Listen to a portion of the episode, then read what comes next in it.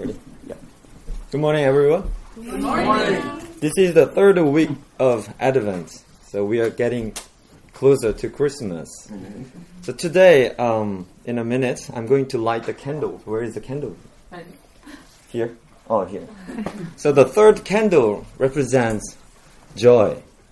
So originally, I was going to do some kind of performance, like drama or singing, dancing, with my family.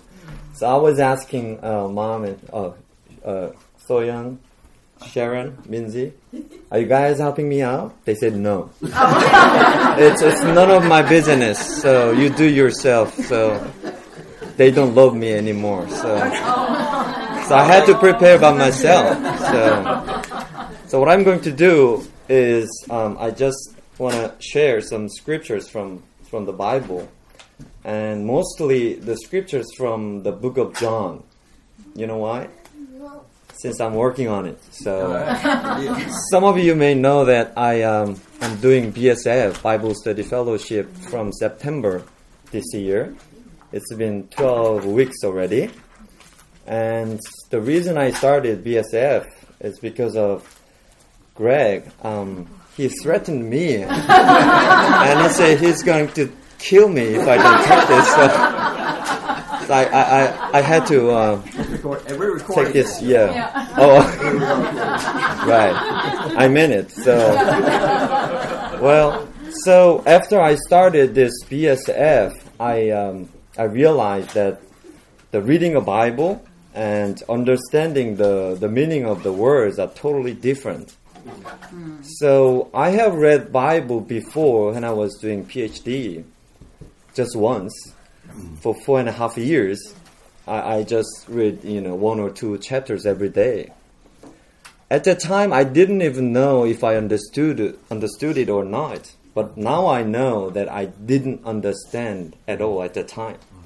So it is a, such a joy to me, you know, to know there's a difference and started to understand the real meaning of the of the of the words.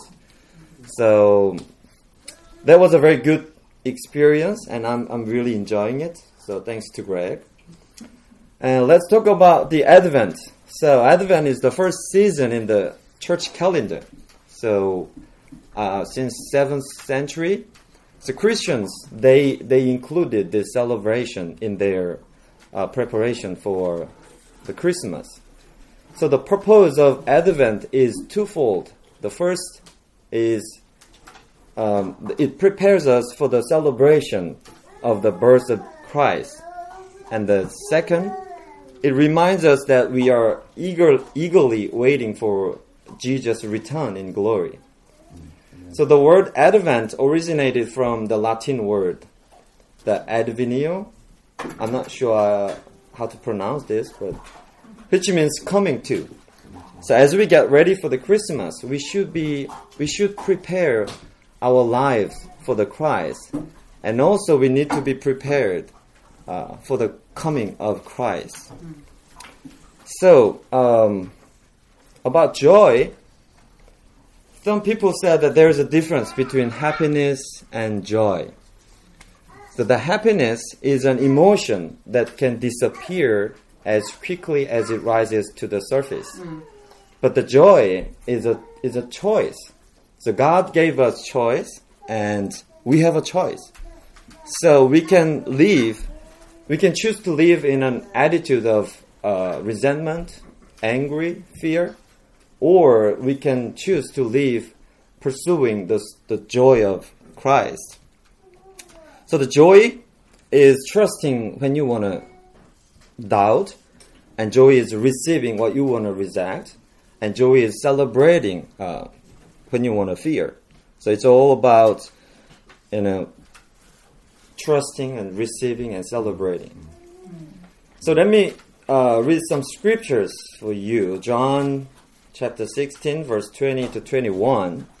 Jesus said to his disciples, I tell you the truth, you will weep and mourn while the world rejoices. You will grieve, but your grief will turn to joy. A woman giving birth to a child has pain because her time has come. But when her baby is born, she forgets the anguish because of her joy that a child is born into the world. Mm-hmm. This is an interesting lesson because the, the source of sorrow and the source of joy are the same. And the the sorrow, you know, how long it's gonna last is not important. The important thing is the inevitable result is a joy. Mm. So whenever you are in difficulty, you better not focus on why and how long it's gonna last, but you better you should tr- uh, you should focus on um, how to produce your joy with the source of sorrow. So let me uh, read another scripture, John chapter 3, verse 29. John the Baptist said, The bride belongs to the bridegroom. The friend who attends the bridegroom wants and listens for him, and is full of joy when he, hears, when he hears the bridegroom's voice. That joy is mine, and it is now complete. So the John Baptist called Jesus the bridegroom, and referred to himself as a friend, the friends who brings the bride to the bridegrooms. So the bride here means the Jewish people. So John the Baptist, watching the people, actually his disciples and his followers, leaving him and going to the Jesus.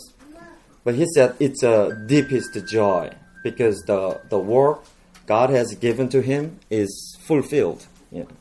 So that was uh, joy. And another one is chapter 4, also John. Uh, there's a Samaritan woman. Everybody knows who she is. You know. She's biblically uh, illiterate and low morals, and five failed marriages, poor and powerless, and even nameless, and had known nothing about true God. But Jesus approached to her and initiated the conversation 1st mm-hmm.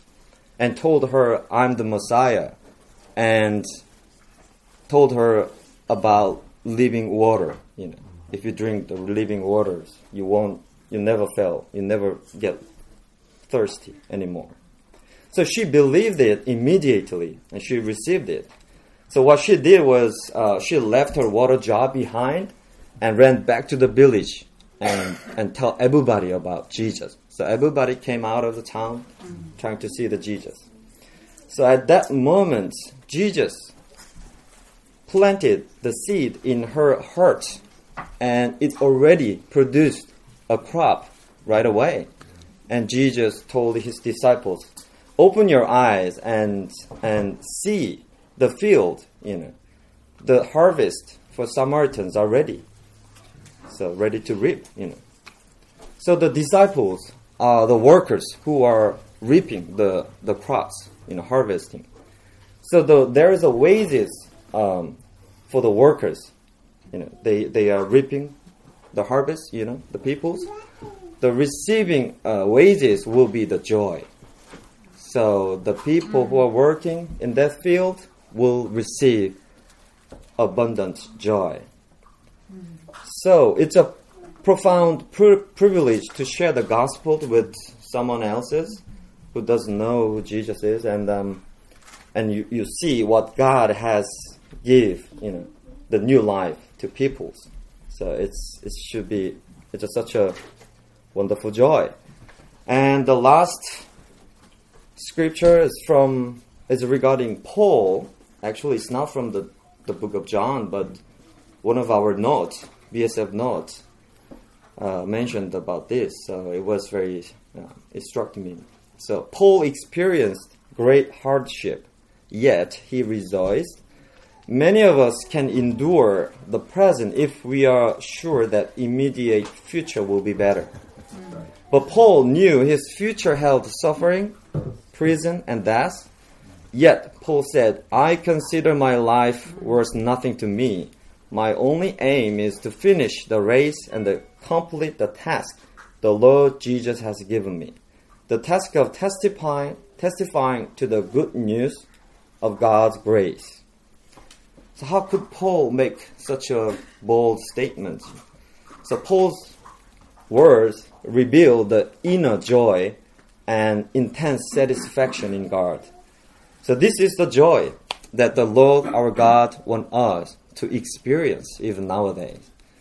So this is the end of my um, short speech. So I hope you all, um, your heart is full of joy right now, and I want you to all re- experience this kind of joy. So I'm, I'm going to light the candles right now. So. Here we go, one of these.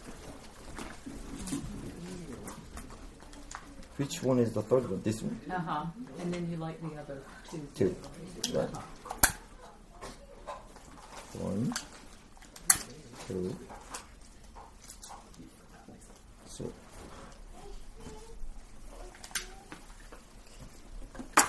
Thank you. Thank you.